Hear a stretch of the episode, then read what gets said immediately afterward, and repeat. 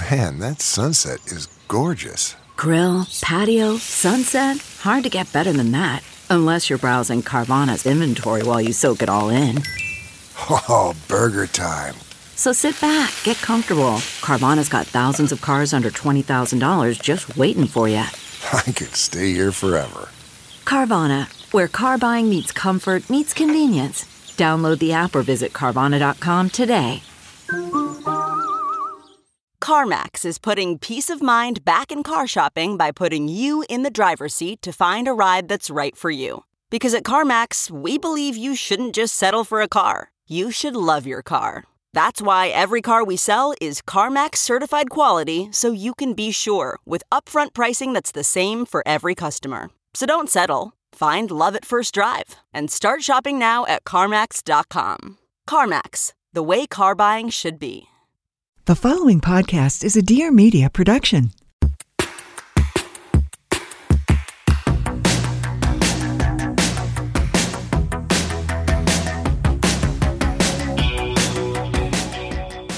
Hi, and welcome to A Thing or Two, a deep dive into stuff we think more people should know about. I'm Claire Mazer. And I'm Erica Cerullo. If you want more where this came from, head to a thing or two HQ.com to subscribe to our newsletter and to sign up for Secret Menu, our jazzy new hub for members only content. To share your thoughts on this episode or anything at all, leave us a voicemail at 833 632 5463 or DM us on Instagram at a thing or two HQ. As a reminder, we offer free ad reads to Black owned businesses, so hit us up at podcast at a thing or two HQ.com. Hi. Hi. I'm really Um, excited for today's episode. Me too. Um, me too. We are we are going to be talking with Jill Dunn and Carlene Higgins, who are the co- hosts of the very wonderful Breaking Beauty podcast. They are just incredibly smart and informative. They are longtime beauty editors, and their podcast is lots of interviews with people like you know Jen Atkin, Dr. Pimple Popper, and they're just really smart on like industry things and not just I don't know, not just like what products are happening It's- right now. It's it's like the beauty intel that someone like me wants, Yeah. where I'm like, I don't want to know about the like four different lip glosses that are in right now because I just get bored by that stuff. But I am super indus- interested in like industry trends and like the business side of all of this and what the scandals are and all of it. You're especially interested in the scandals, I would say. Very uh, my my radar goes up when there's a scandal in the midst. That's very right. interested in it. It is one of those things where I just like I'm super interested in the conver- like the beauty conversations when they're happening with experts like Jill and Carlene, but I like you just won't find me on makeupalley.com. No, no, no, no. That's fair. That's fair. Um, but first, something we have to talk about Uh-huh. because the seasons have changed. Mhm. Um, it is fall, and some, there's something really important that we need to discuss, which is Cam's fall look. I can't believe how much time I had to spend dealing with it because he all of the sudden just had no clothes that were warm that fit him. Well, of And- course, Claire, because he's a baby, he grows. it's like last year's clothes don't fit. Like Well, that's this- his I've whole thing. Well, but okay, yes, but last summer when he was a six month old in the Yeah. summer, you and I went on like a shopping spree at Baby Gap. Remember? And like Of course, of course, we got him like such a cute uh, Oxford onesie. We- Yes. we got him so much cute stuff. And then all of that stuff fit again this summer, which I was just sort of like, okay, I guess, so But you thought all of his fall clothes would fit too. kind of. Yeah, and then now. I just realized that Baby Gap basically has vanity sizing and can't be trusted.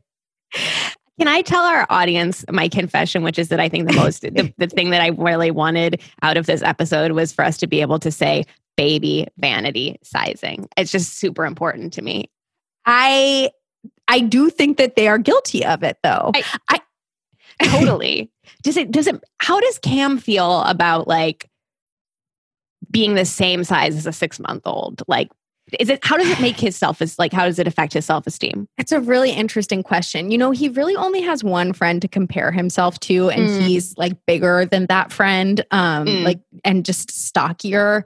Um, we haven't is stockier than than Sam? Sam? yeah, and like weighs so much more. It's Really? crazy. yeah, and is I would never have guessed. Okay. we haven't talked that much about body image beyond his belly button, which he feels great about. I feel Um, great about his belly button. Yeah, he really loves his belly button. He has like a complicated relationship with his feet.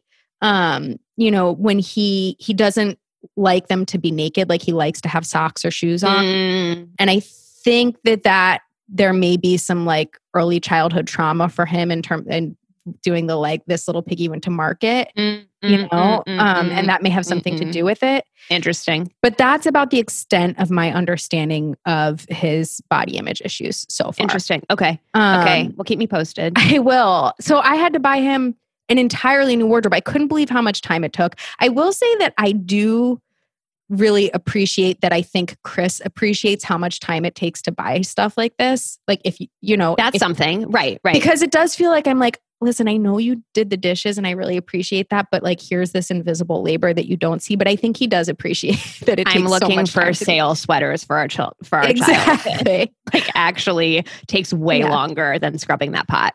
Exactly. It takes so long. Um, so basically what I what I usually do is I go to Smallable and I scrape their outlet and sale section. I'll also go to Scandiborn and Melijoe, but Smallable is the best online children's department store.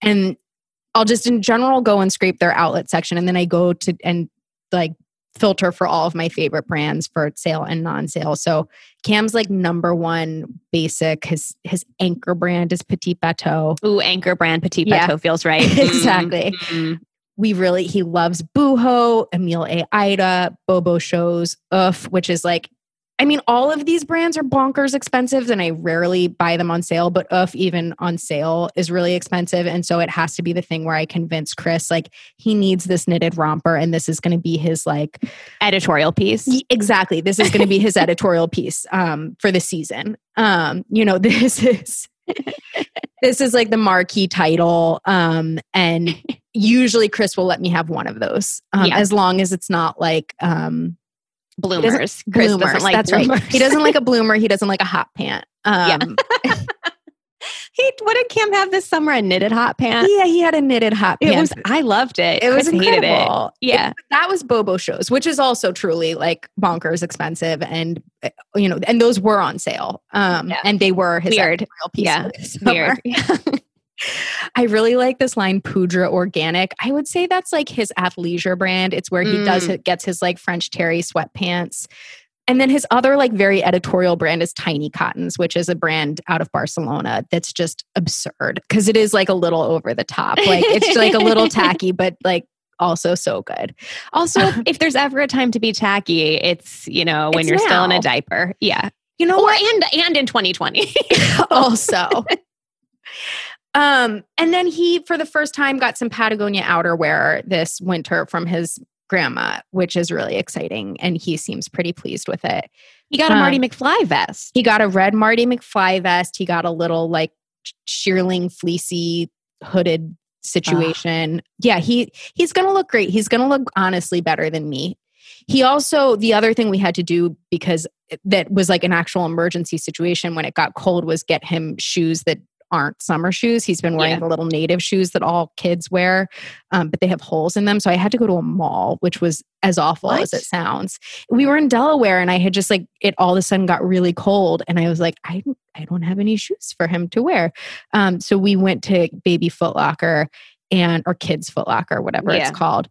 Last winter, he wore all Air Force Ones, and I was like, "This is great. This is your signature shoe. I'm so into it." Um, this year, there are no cute Air Force One high tops for babies, so we've transitioned to an Air Jordan, Fine. um, which is like fine. The problem is they're all like three different colors, so I find it That's yeah, yeah, yeah, yeah, yeah, yeah, yeah. so I got him as like his winter boot, a Timberland, like a classic Well, Timberland. that's like in his color scheme anyway. That like mustardy color is perfectly in his color scheme. it's it, it is perfectly in his color scheme. I have to say, he wore them a couple weekends ago when we went on like an upstate jaunt to Storm King, and I felt like he was trying too hard.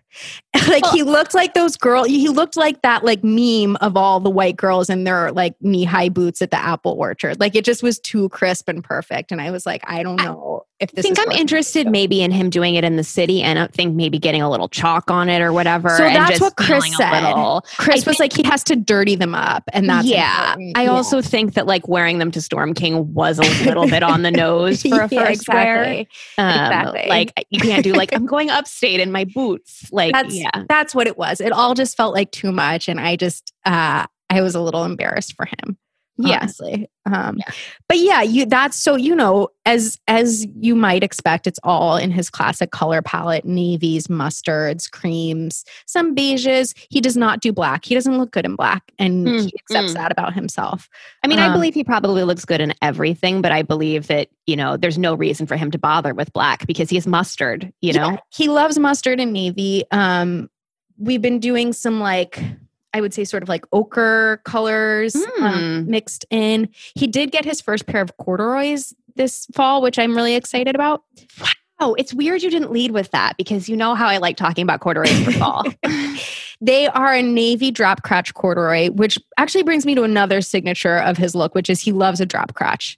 I think it works well with a diaper. It does. It does. Yeah. It looks great with a diaper. Yeah so yeah that's his that's really his look. I've been on the search i've been on the hunt for more knitwear and hats for him but that shit's so expensive for babies. So i've been having to be really uh be really on the hunt for the right price and the right design. Um well i'm so excited to see how all these outfits come together. Thank you. He is too.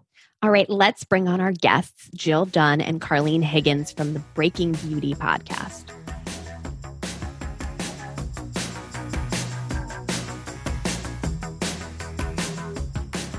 Thank you so much to Cove for sponsoring today's episode. As you know, if you've been listening to this podcast for a while, I suffer from chronic migraines and have basically since I was a teenager. So this partnership with Cove feels very, very personal to me. And I'm honestly so grateful to them, not just for partnering with us, but for existing. I met the CEO of this company, Caroline, right when they launched. And I was so impressed with her because it was so obvious to me that she saw this as so much more than just an easy way to get migraine meds to people, which, to be clear, is a really big deal. If you suffer from migraines, getting your hands on meds easily, consistently, and quickly is so important. But Caroline and the team at Cove are clearly looking at what they do as something bigger. They're really interested in improving the overall quality of life for people who suffer from migraines. And honestly creating a community around it. She spoke so much about, you know, looking into the vitamins and the supplements that can help with migraine prevention and what sorts of activities, you know, people can do to help with prevention. What are the triggers? They just really clearly care and are thinking about migraine prevention and treatment from every possible angle. And it's really exciting to see because I this is the first time I've really encountered a company like this. Cove helps you get the migraine relief you need all online. Go to withcove.com and complete a quick online consultation. A licensed doctor will recommend a treatment plan customized to your migraine, and your prescription will be delivered to your door for as little as $10 a month. Just a few minutes of your time, and you get a personalized treatment plan from 20 plus research backed doctor recommended migraine medications. And you don't have to worry about running out because Cove sends your migraine meds every month. Erica, you know that that's like the thing for me. I live in constant fear of a leaving the house without my migraine meds or b like just realizing i've run out and getting a migraine and not being able to do anything about it or having to like get my ass to a pharmacy while I'm suffering from this intense pain. Uh, yeah, I think, feel like you always know exactly how many you have left. oh, for sure. And if my my mom also gets migraines and will sometimes like offer me some of her meds, I'm like, oh yes, please, like let me stockpile. I need them in every purse, and like I just I. I can, it's like people with their inhalers or their EpiPens. I have to be with it at all times. That's right.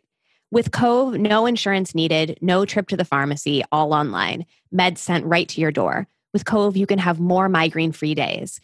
They've treated over 300,000 migraine attacks and counting. Go to withcove.com to see their reviews. 96% of customers give them five stars. Get the relief you need right now with Cove. Go to withcove.com slash a thing or two for 50% off your first month of medication and free two day shipping. That's 50% off your first month of medication and free two day shipping at withcove.com slash a thing or two. Spelled W I T H C O V E dot com slash a thing or two. Hey, this is Alexis Haynes. Join me every Monday for a new episode of my podcast, Recovering from Reality. Whether you're on the road to recovery, seeking self care techniques for surviving the capitalist machine, or just need a moment to remember that you're not alone in your loneliness, I'm here to deliver intimate conversations and expert insights to empower you on the road towards authentic wellness. So, are you ready to recover from reality? Hi, Carlene and Jill. Thank you so much for joining us today. Hello. Um, tell us about your podcast, Breaking Beauty. How long has it been around? What do you guys talk about? Why Okay. should everyone be listening? so we launched we launched on this is Jill speaking by the way. We launched on the first day of spring in 2017 and our show it really is all about the breakthrough people, products and moments in beauty. We are two longtime magazine beauty editors ourselves and about 4 years ago when we had the idea for the podcast there really weren't very many beauty podcasts in iTunes. I think there were 3 at the time. We just knew that there were so many rich stories to tell and initially, we started off speaking to brand founders that we had met over the years in our careers as beauty editors, having lunch with Lev Glazman from Fresh, or you know, being backstage with Pat McGrath or Charlotte Tilbury, and just knew that Iconic. yeah, all of these people that are brand founders, when we would go back to the magazine and write about what was new, that was all there was room for. But we knew them kind of on a more personal level in in some ways. So we were like, people will want to know these stories. And nobody was really digging into that on YouTube or Instagram. And we thought the podcast would be the perfect medium. And so we started off talking to brand founders, uh, Glossier Emily Weiss, um, Lev Glazman, like I mentioned. We've talked to Bobbi Brown, you know, so many people over the years. And now we've evolved into speaking to thought thought leaders and trend makers and and uh, everyone from influencers to Makeup by Mario, who's Kim Kardashian's makeup artist. Just because there is so many diverse topics and diverse voices in beauty, so we want to be able to speak to every everybody that's relevant. We also love the episodes that you both do around the trends you're seeing in the market, the stuff you're excited about, sort of what you're tracking, because you know, I think that helps to really shed light on not just even what's happening in beauty, but just like how culturally things are shifting. And so we wanted to spend some time today talking to you both about what you're seeing, especially in this very, very, very strange year. Um, it's 2020. Yeah, would just love to dive into the trends that you have seen emerge uh, in, over the recent months, or maybe like, you know, last eight, nine months even. Go ahead, Carlene. Yeah, I mean, there are a few things going on. And I think one of them that is quite interesting is um, we've obviously seen such a massive growth in the clean beauty space. And that's not new and that's not really going anywhere. We know, you know, Sephora has really invested in the Clean at Sephora seal. And so there's a huge list of ingredients that the brands can't have on their list or they can't be part of that designation. There's all kinds of different types of designations. But what's new this year is we're starting to see scientists kind of striking back against this clean beauty movement and kind of mm-hmm. saying, like, this has really gotten out of control in terms of it being all about marketing. And there isn't a lot of hard science behind some of these claims that, you know, these ingredients are not safe. Basically, they're saying that there's misinformation and that journalists and influencers have to stop just kind of mindlessly peddling these ideas without stopping to think and reference and research and interview really the primary sources for these topics. So that's kind of what Jill and I have been digging into more this year. Um, we have interviewed people like Dr. Michelle Wong, who is a a chemist. She goes under Lab Muffin on Instagram. People like Kind of Stephen, who is another cosmetic chemist um, here in Canada, Stephen Ko. We did an episode with the Eco Wells, Jen Novakovich, on this topic. And, you know, Jill and I haven't thrown out the whole idea of clean beauty altogether because I do think that there still needs to be watchdogs, in my opinion, um, for the cosmetic industry because I don't just trust that, you know, they're going to make sure everything's safe. What about 2020 made you feel like no one was This going to was- protect us? You know, I can't imagine. Yeah, yeah exactly. No one's looking out for us. I There's know, also- exactly. It's all skeptical now. The flip side of this is that in the US, you know, the FDA historically has not done that much um, around cosmetic permissions and, and limiting the ingredients that are used. And that's been, you know, the opposite problem, which I think is why the clean beauty, the, that push has been what it is, where people have maybe gone so far because they really can't trust regulation to protect them from things. Yeah, but yeah, Yeah, I, should be think, I think they have to. i think the question is, how come they don't trust it? Yeah. Where is this being pushed? Uh, this is the change that I'm seeing in 2020 and in recent years is the extreme fear mongering. And at the end of the day, a lot of brands are trying to sell their products and saying these are yeah. the ones that are toxic. And then, um, you know, if you don't use clean, what are the products that you're using? It's just this psychological thing that you're like, oh, are conventional products dirty? Yeah, yeah, yeah. Bad, I'm dirty. Like it's yeah. it's just this very um, it, it and if you're saying non-toxic, then that implies everything else is toxic. So right. that's right. It's know. like greenwashing in that way. It's like mm-hmm. like yeah. clean washing.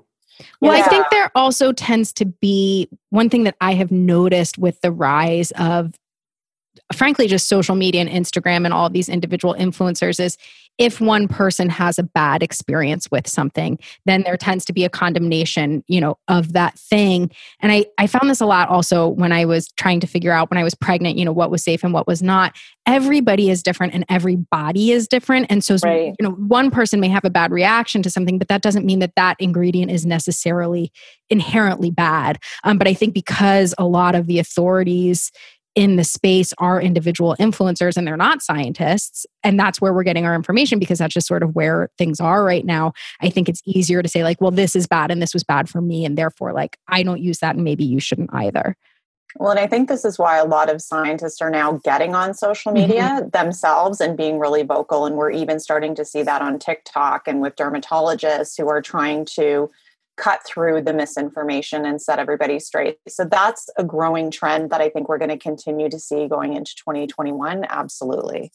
That's yeah. super interesting. Yeah. Have have you seen any of the um I think more predictable trends as a result of mask wearing? Like our lipstick sales plummeting? Is it all about eye eye makeup now or are fake lashes going to come back?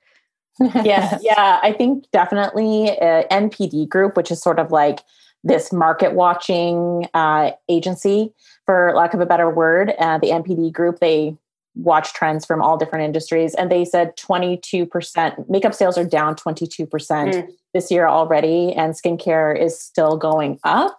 Mm. And then definitely with the false lashes, I think everybody had a freak out moment in Mar- mid March when their eyelash extensions started to grow out and they're going, what does this even look like under here? you know what I'm saying? I think mm-hmm. there was a lot of women who were like, I've had these hair extensions in my whole these last decade. I don't even know what's under here. Like, mm-hmm. I don't know what my natural hair color is. I don't know what my natural nails are looking like. But I think once you got past that hurdle, people are open to exploring new trends and new ideas like Jenna Lyons, who used to be, of course, the grand dame of J. Crew. She just came out with a new line called, I believe it's Seen or Unseen. Love Seen. Love, Love Seen, yes. Yeah. And yeah, and she's coming out with a whole line of different shaped false eyelash strips and there are different uh, hair colors and different shapes and i just find that's really interesting. Someone who wore glasses and you just really wouldn't think of her as being a false lash enthusiast. I definitely think you're going to see that trend tick up as well as like magnetic lashes and things like that. Are you seeing an embrace at all of people doing more sort of at home beauty treatments for uh, versions of things that they used to be going out and you know getting like lash extensions or getting hair extensions or what have you. Even like Absolutely. manicures or yeah. Yeah i mean i think i i really think that the biggest thing is with skincare. That's where we're seeing the most growth and i think a lot of people are doing kind of at home facials. And part of that is wrapped up in this idea of self-care you know that you can take a moment for yourself and you're kind of giving yourself a massage as you're doing these movements of course we've all seen the jade rollers like those have just completely taken off and we also like jill was just testing because we do review episodes as well um, you know that brand Foreo mm-hmm. they have like it's kind of like the clarisonic yeah. but it's more uh it's looks like silicone device and they just came out with an at-home microcurrent um, device that's kind of like NuFace. Mm-hmm. Um, and it's really geared, it's like younger. It's called the bear, and it has these two silver balls on the top. It's bright pink and it looks like a little bear.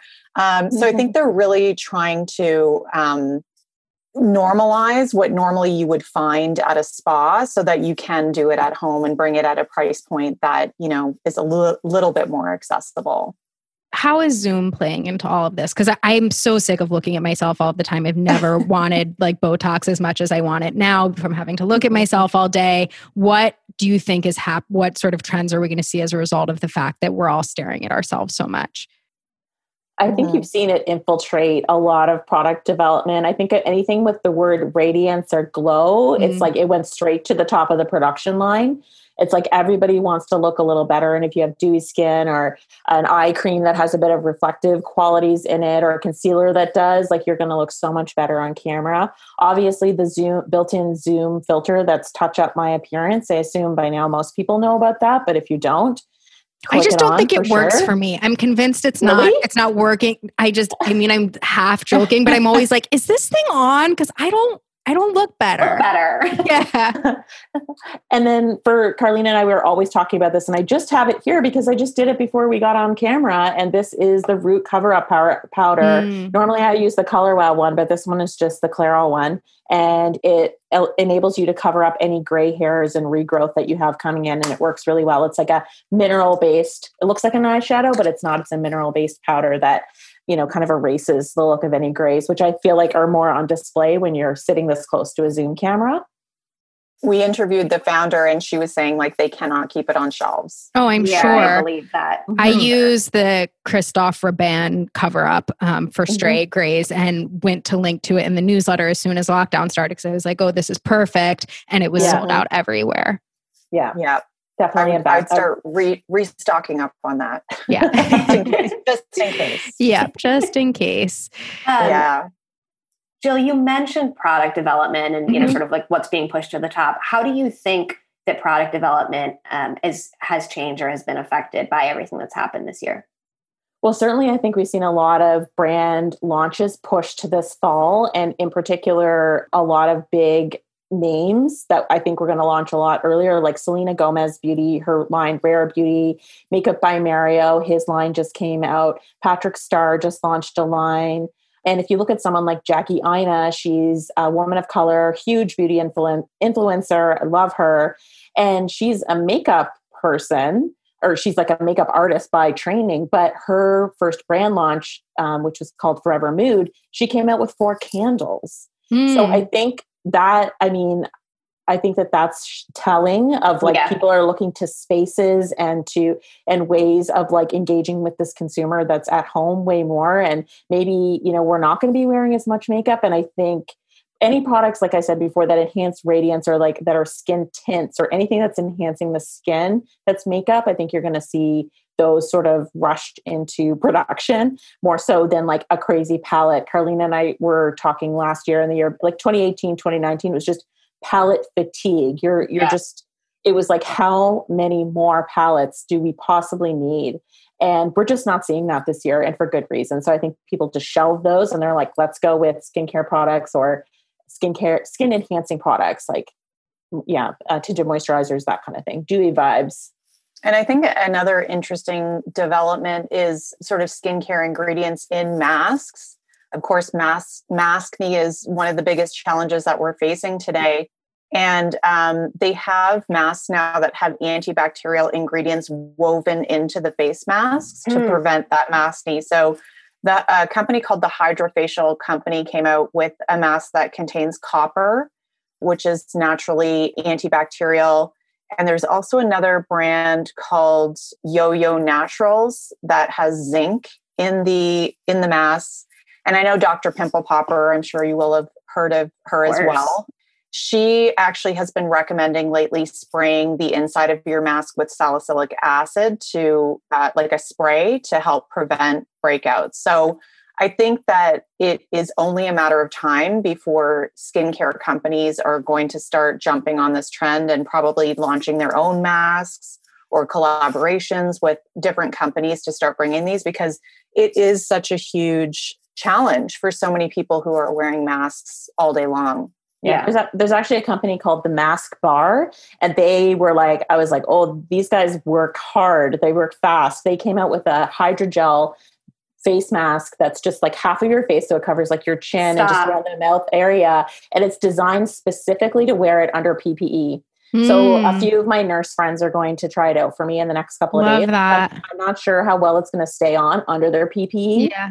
but I'll, I shared that in our private Facebook chat room that we have where we talk a lot about products and stuff. And so many people who work in healthcare, dental hygienists, and and uh, people who are wearing these PPE for yeah. long periods of time, they were like, "Let us know how it works." Um, one thing that I I was interested in and keeping tabs on is was the way the sort of renewed awareness of systemic racism that took place this summer impacted beauty. It obviously impacted every single industry, but I noticed a huge conversation happening in the beauty space and also just a lot of awareness and I would say like reaction. And it was interesting to me too because there was a lot of conversation about what was happening at beauty companies internally but also on the product side and how they needed to be responding to this and i'm curious why you think this took place why you think this hit the beauty industry so hard and also sort of where things go from here well, I think you're definitely right. We saw a huge shift with Black Lives Matter and just more attention on social justices. And, you know, I think it's just that movement beyond, you know, we had Fenty come out a few years ago, blew everyone away with 40 shades. And that was then the industry standard. And everyone's like, okay, we got to get 40, 40 shades. shades. Yeah. You know, and that was a great thing that happened a watershed moment in beauty. But now it's like, what more? Like, what's beyond the 40 shades? And we need to have, I think, a real reckoning with like it can't just be a marketing ploy where they're all like you know in the middle 20 shades of medium you know it's it's it's a real thing that needs to be addressed instead of this like performative marketing and i think certainly someone who's leading the charge is um, sharon Chuter. she's the founder of UOMA beauty that's u-o-m-a everyone needs to follow follow her on instagram her line is sold at Ulta Beauty. But she I just bought her brow gel, her brow oh, amazing. Gel. Amazing. Yeah. So yeah, she has been a force um, and she created the whole hashtag pull up for change movement, which is on Instagram. And essentially she asked people in all these beauty companies a call to action, share who's on who who's on your team, how many women of color are in your are on your team and who specifically is in the C suite, who's making the decisions at these companies. And people responded and i think that was shared widely and then brands it impacted them very negatively if they did not share. People are still like hello like chanel where are your numbers? Where's dior? But like everyone from indie brands to even like tech companies like apple were sharing and that was all started from a beauty entrepreneur so i think that we're definitely seeing that and we need to continue to push this conversation forward because we need women of color in positions of power that are making the decisions. So you see the representation in campaigns. Mm-hmm. And in not only just in the shades that are available, but you know they're thinking about the 360 about how this woman wants to be or this customer wants to be spoken to and represented. Well, it was it was such an interest. It's been such an interesting conversation to follow because beauty is so sort of rife with the sort of change that needs to happen, right? And beauty plays and our beauty standards play such a big role in systemic racism. And so to have the industry respond and say like yes we need to we need to be doing something about this and and what we're doing is a really important part of all of this was really heartening i thought. Yeah. And you know we you know i have personally checked back on certain brands that like they posted the black square but then did they go beyond that? Like some did and yeah. some did not. And so I think this pull up for change, um, we're actually going to be speaking to Sharon on an upcoming episode. And that's one of our top questions is where does it go from here? And how do we keep the momentum going? And certainly as to white women, we obviously want to help to amplify melanated voices and we can do an even better job of that. And I think you know there are really exciting things happening a big company like glossier who who moved the needle more and shook things up more in the beauty biz than glossier in the last 10 years well they committed a huge amount of money not only to up and coming black business owners but they also are giving them mentorship. And so these these small brands that need that um, leg up they're getting it finally and getting way more traction finally than they had ever before. So i think that's exciting to see where it goes from here. It's also been really interesting i think to see some of these stories reported out in different ways than mm-hmm. in the beauty about the beauty industry than they have been in the past. And you know, talking about like the black square brands, mm-hmm. some of the CPG brands that were posting, you know, solidarity, et cetera, et cetera, were getting called out in the comments of like, stop selling skin lightening products then, yeah. stop selling skin yeah, lightening totally. products then. And my friend Priya Rao just put out a podcast for Glossy called Unfair about the skin lightening industry um, yes and mm-hmm. the harm that it does and i think it's just those are the kinds of important stories that i think you all are telling um, and other beauty journalists are telling that that do make that difference and that start you know that piss off some of these cpg brands that do pay that do advertise and you know pay the bills but are are just not uh, standing up for or not putting are not practicing what they like at least feign to preach well, I think another perfect example of that is uh, Munroe Bergdorf, mm-hmm, Bergdorf mm-hmm. who was the first transgender model in the UK for L'Oreal. And so when L'Oreal started kind of stepping up and saying, you know, we're here for inclusion and we're here for diversity, she kind of stopped and said, you know, what are you talking about? Because three years ago, she was dropped from her role as a spokesperson for some comments that she made that were kind of deemed as racist against white people. So I think the positive end to that story is that L'Oreal then rehired Munroe Bergdorf to sit on UK's Diversity and Inclusion Advisory Board. And that's just an example, I think, of like some real change that we're seeing that goes beyond the performative. But it's that level, like you said, of holding brands to account, you know, and speaking up and speaking out. And that's that's what happened you know and i think we're even seeing some really interesting things happening on social media like some uh, dermatologists who are women of color banding together and and sharing their information because you know we talked to dr alexis stevens on our show she's a wonderful derm and she was saying you know in the textbooks in dermatology school they don't even have pictures yeah. of black yeah. skin mm-hmm. yeah to be able to uh, properly address um, some right. of the skin health concerns they have so it's like that is frankly something that I was shocked to hear. And I think you're going to see, uh, you know, that's where you really see the like the roots being, or sorry, the seeds being planted for change. And I think that mm-hmm. it can mm-hmm. only be positive. Yeah. To shift a little bit, something I've been really interested in is just how many small indie brands there are in the beauty space. I mean, just an endless amount, um, which is wonderful. And, you know, we love small brands for so many reasons. But I'm curious if you have thoughts on can this many small brands coexist? Are they all going to be sort of acquired under one holding company? What's what's the future of, of this with all of these small brands? I think the ones that are going to win out, the ones that are winning right now, quite frankly, are hitting at a price point that is attractive to consumers. They're they're kind of in that vein of like the ordinary mm-hmm. where they're just like, listen, guys, you don't need to spend, you know, a hundred dollars on a face cream for it to work. And I think what these indie brands have figured out really well is that they also feel like we don't need Sephora to make this work. Like if we're good at social media and we can come up with a good product that works for a great price point, we'll just be direct to consumer and then half the time, yeah, they do get acquired. So there are some amazing skincare brands right now um, that are indie that I think are hugely coveted. Like Maelove is uh, a really good one. Their vitamin C serum is like taken off. Um, I feel like it's. I've heard it compared to the Skin SkinCeuticals one that everyone loves. Yeah, yeah. it's kind of considered a dupe. Um, and then Good Skin Days is another brand that um, was created by the Soko Glam founder. And it's like at a really great price point $25, $20. They also have a Seize the Day um, vitamin C serum that's really great. Inn Beauty Project is another one that does a great job of targeting like Gen Z consumers. I think they just won an Allure Best in Beauty award for their their toner.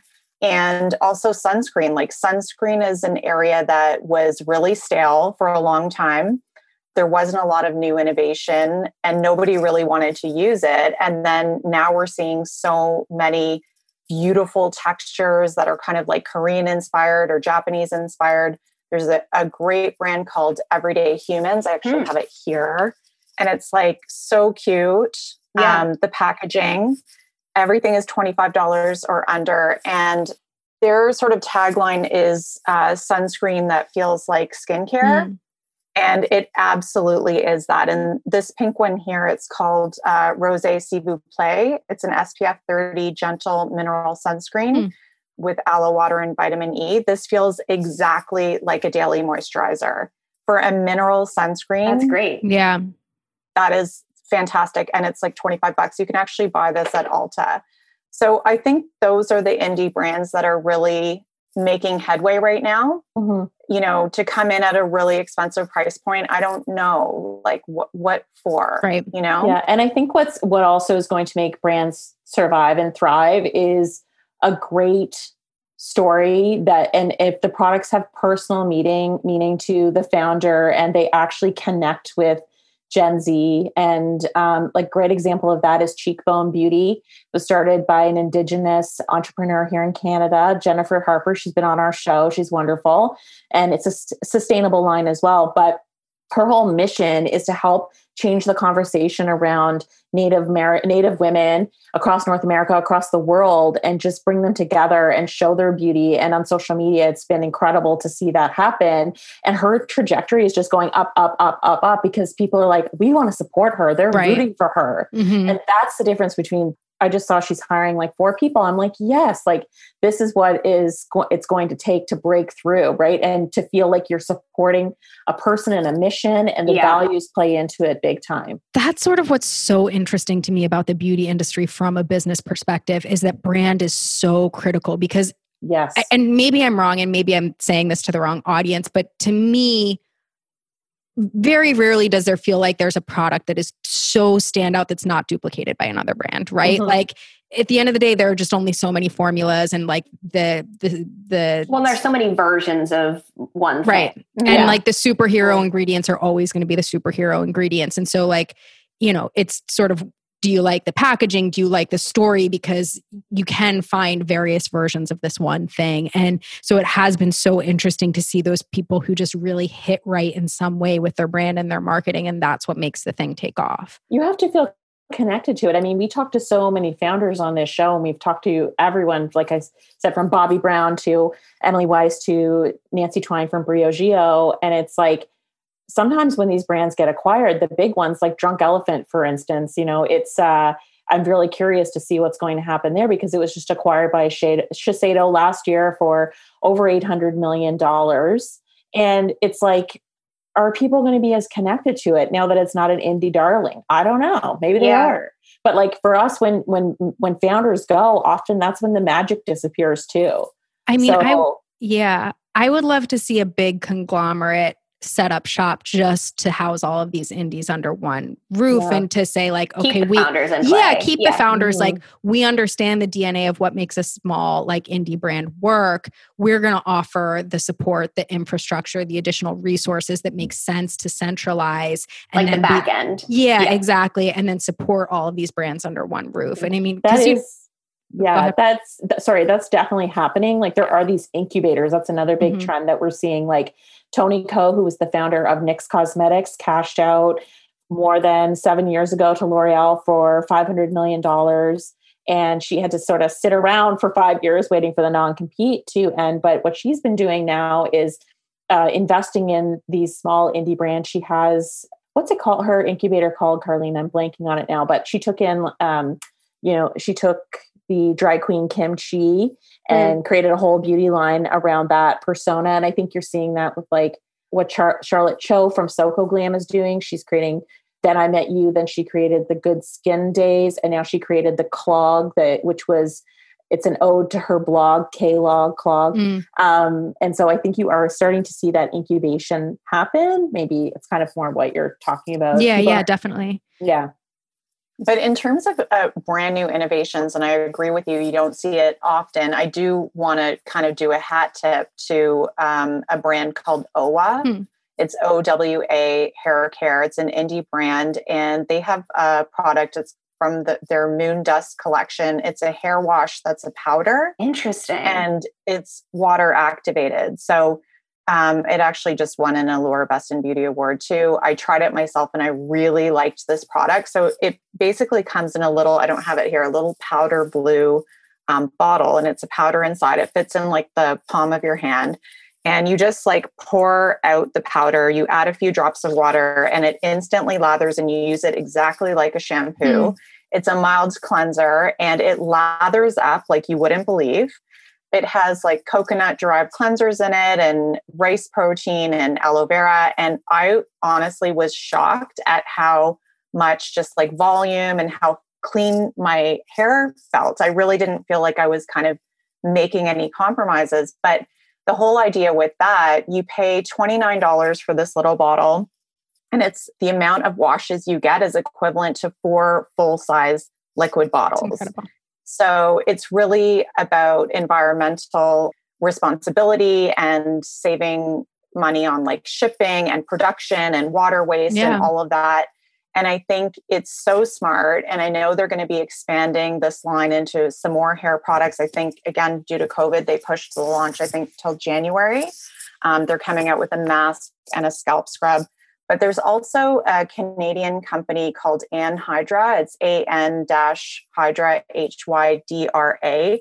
And it was founded by the original founder of Bite Beauty. Mm.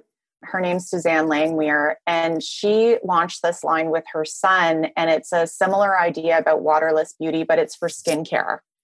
And I think it's really fascinating. She originally launched with a cleanser, which you can imagine works. It's all water activated. So it's kind of like the Dermalogica daily microexfoliant that you might know of. The cleanser is probably the easiest to, to picture and start using, but she actually just came out with a moisturizer, which is a hyaluronic based formula. So again, you add water and yeah, it's waterless, it's water activated. And then there's also a vitamin C serum Hmm. That she launched. And, you know, we interviewed her for the podcast as well. And and she she's saying like the sky's the limit. If you Mhm. imagine every step in your grooming routine, that's where they're really going with this. So I think this is a very new category Yeah, um, in a space that's really cluttered. It's very interesting. And I think in terms of where we're going with climate change and you know what's next beyond recycled Yeah. packaging, right? Mhm. What we love in- the Odacité. the we Mm-hmm. love the Odacité Green Ceremony Cleanser. um, Mhm. which is Oh my also god, it's so, so good. wonderful. That matcha cleanser, Yeah, and it's a joy. so good. And this feels silly to like point out right now, but when we were able to travel normally, it was so nice to be able to bring that on in your suitcase and not worry about getting dinged. Totally. Dang. Yeah. Dinged. yeah, no, It, it didn't count against you. Yeah, Yeah. exactly. Yeah, Yeah. I mean it, it's glass, so there's that. Right, But but yeah, it's not- it's um, not- it's. You can take more than three ounces with you. Absolutely, and that's again like these little um, moisturizers, and and that would be perfect for travel Mm-hmm. as well. So I think it's um, fascinating. I think it's something that the bigger companies will start knocking off, and I think we'll start seeing more of this in the next couple of years. Mhm. What other innovation are you seeing around packaging and sustainability? Well, I think there's been a lot of um, news around TerraCycle, which I'm sure you guys are familiar with, but that's the company that will basically recycle any of your bathroom garbage, for lack of a better word. So there's been a real huge problem with people getting on board with recycling like their body wash bottles and their shampoo bottles. So you can take any place that has a TerraCycle box or depot, uh, you can take their you can take your empty bottles and just drop them and they will take care of the recycling. And I know like in the UK at Boots, they're doing a huge partnership with TerraCycle and like they're going to have those boxes in all of the stores. And I believe Cool. specifically the brand Maybelline is encouraging everybody bring back your mascara wands. You know, you're getting rid of those every three months anyway, typically speaking. I was going to say, out. so I think we're seeing well, that's what they say. Anything around your eyes, but I know there's plenty of people out there with two-year-old mascaras in their in their makeup bag. Um, and then I think you're also going to see refillable. Like Carlene just discovered a new Tata Harper moisturizer. Maybe you can talk right about that. here. Yeah, so this is my new favorite moisturizer of the moment. It's the Tata Harper Waterlock Moisturizer. Um, it just came out in the spring, and this is a refillable container. So it's one of those ones where you kind of like Pump the push top. it down with your Mhm. fingers, and then um, the moisturizer comes out a teeny weeny hole. And you can um, you can now buy this refill Great. container. So it's her first refill. Looks like a you yogurt just- tub kind It of right? really does. Yeah. so you just unscrew the top of the refillable jar, pop it in. Um, to be honest with you, there isn't a huge financial savings. I thought there was going to be more. It's only a difference of about ten dollars when you buy the new the refill. But uh, I think it's a great idea. It means you can use this outer container many more times, and I guess there's a lot less waste involved. So I think we are going to see more of a refill idea from like luxury brands Yeah. um, rather than just indie brands. I Yeah. also Um, I think it's great. I bought an expensive face oil from the brand. I, I don't know if I'm pronouncing it right. Kjaer Weis, K J A E R. Yeah. Kjaer Kjaer Weis. Weis. Yeah. And I just bought the refill and it was so much cheaper. I was like, I don't need Yeah. the real bottle. I'll just go Oh, straight great. the refill. And the refill is Yeah. also quite beautiful. Yeah. yeah. She's a yeah no it's a great I- it's a great idea and i know um, Clé de Peau for ages it's a japanese um, skincare line their makeup has been refillable since day one you could buy new cartridges for lipsticks and pans for eyeshadows and stuff like that they've always been about that and it's just nobody really talks about it Charlotte Tilbury has that as well, where you can just start to buy the bullet. So I think you're starting to see that become more accessible, which I think is really great. And then, you know, L'Oreal has big plans. I know, I don't know the exact things, but by like 2030, they want to like reduce their water consumption. Like these brands are trying to, um, because ultimately it will impact their bottom line Yeah. and be beneficial. So rest assured, It'll save they're the money too. It's Huge. not right. That's what I'm saying. Like they're very That's the motivated. yeah, they're motivated, and I think that's what it's going to take. And Unilever also, Carlene, weren't they doing like? Oh, um, Native also they'd have they just launched deodorants that are in the paper packaging, and it's like a push pop, Yeah. Yeah. Deodorant. and you can actually it's Cool. like it's cardboard. Even the stuff that it comes in is cardboard, so you can dispose of it. And um, I know like Unilever is doing that with certain products. So the big brands, Unilever, Procter and Gamble, L'Oreal, they once they figure it out, I think they're everyone will follow suit. That That's makes great. sense.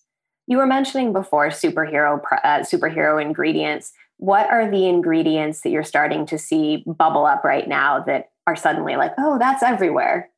Hmm. I think one, if there has been an ingredient for 2020, I would say it's niacinamide, Mhm. which you can buy again from like the ordinary. Mhm. Um, it's in so many skincare products right now. Um, it's basically B vitamin B3, and um, people like you can use it to refine your texture. It's also good for your skin barrier. So I think that has been definitely the ingredient of 2020 that legitimately does work. Yeah. Are there Yeah. things that legitimately don't work that just feel like the hype? Well, I just think there are some that are more suspect. Like aloe has been a huge ingredient for 2020 as well. It's in like hair care and it's in skincare as well. And I'm a big fan of aloe, but I also think you can just pop it off like the, The actual plant. succulent and put it on your skin. Do you know what I mean?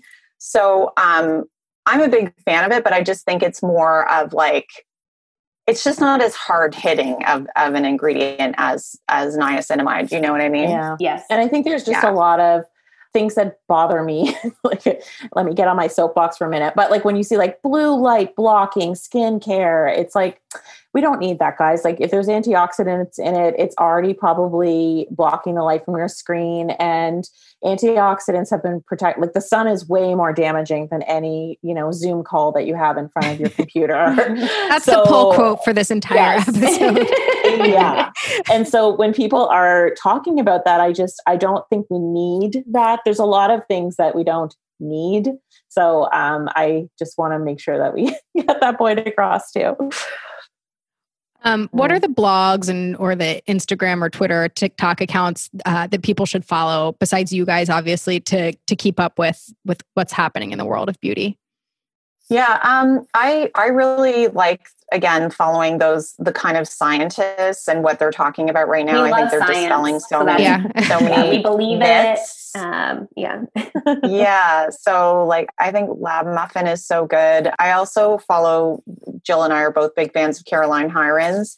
She is a skin guru based in the UK and she's just a complete no BS talker and she I think what really sets her apart from other quote unquote skinfluencers is that not only is she really educated in what she's talking about, but she has hands on experience. Like she actually is a trained esthetician who has done facials. She's educated brands and other facialists on ingredients and and training manuals Mhm. and that sort of thing. So it's just she has her information on lock and then she also is just a real personality. So I always have time to uh to listen to what she has to say.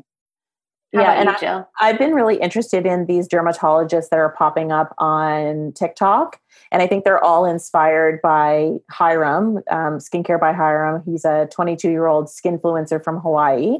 I don't know if you guys are familiar with it. him. No, but I would like to be. Yeah. so we just had him on our show earlier this month um, because literally his the the week that he came out on our show, the New York Times did a story on him, and the headline was "Meet the Gen Z influencer who can make or break your brand." Hmm.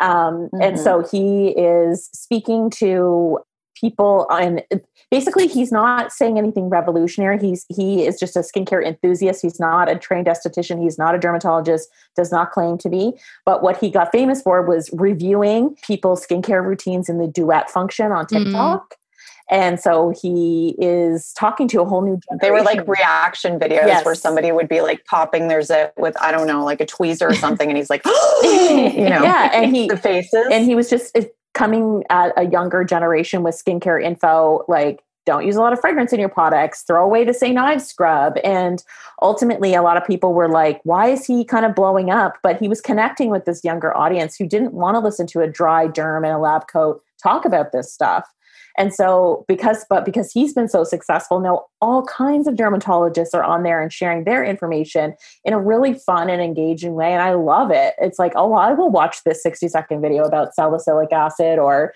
you know what what ingredients play nice together. And derm angelo is really fun. He's he's a great one to watch. And uh, you know i'm deep in skincare tiktok so they just i'm just getting served All of influencers all the time. And you know interesting with someone like Hyram you know, he's recommending brands that are really affordable. And I think that's a great trend that we're seeing. He's not out there saying, everybody grab the La Mer. You know, he's like, guys, get CeraVe. It works. It's 12 bucks. It's at Target.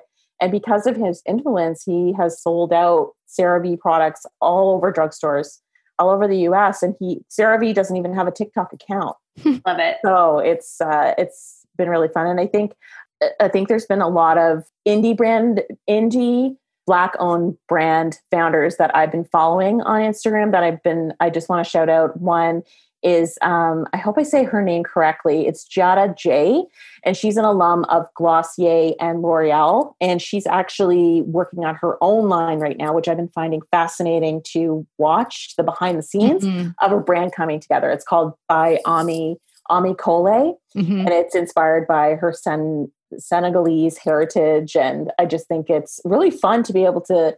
I think that's the difference with these. A lot of millennial startup brands is like they're just showing you everything from like Yeah. lab samples to things that are going wrong in real time, Yeah. um, which I love. Yeah, totally.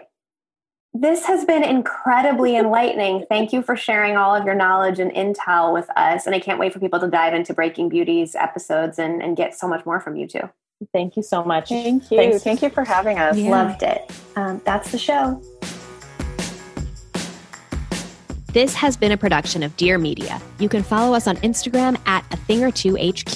You can listen to us wherever podcasts are found, like Stitcher, iTunes, and Spotify. If you have ideas for the show or want to advertise, email podcast at a thing or two HQ.com. Find show notes and much more on a thing or two HQ.com.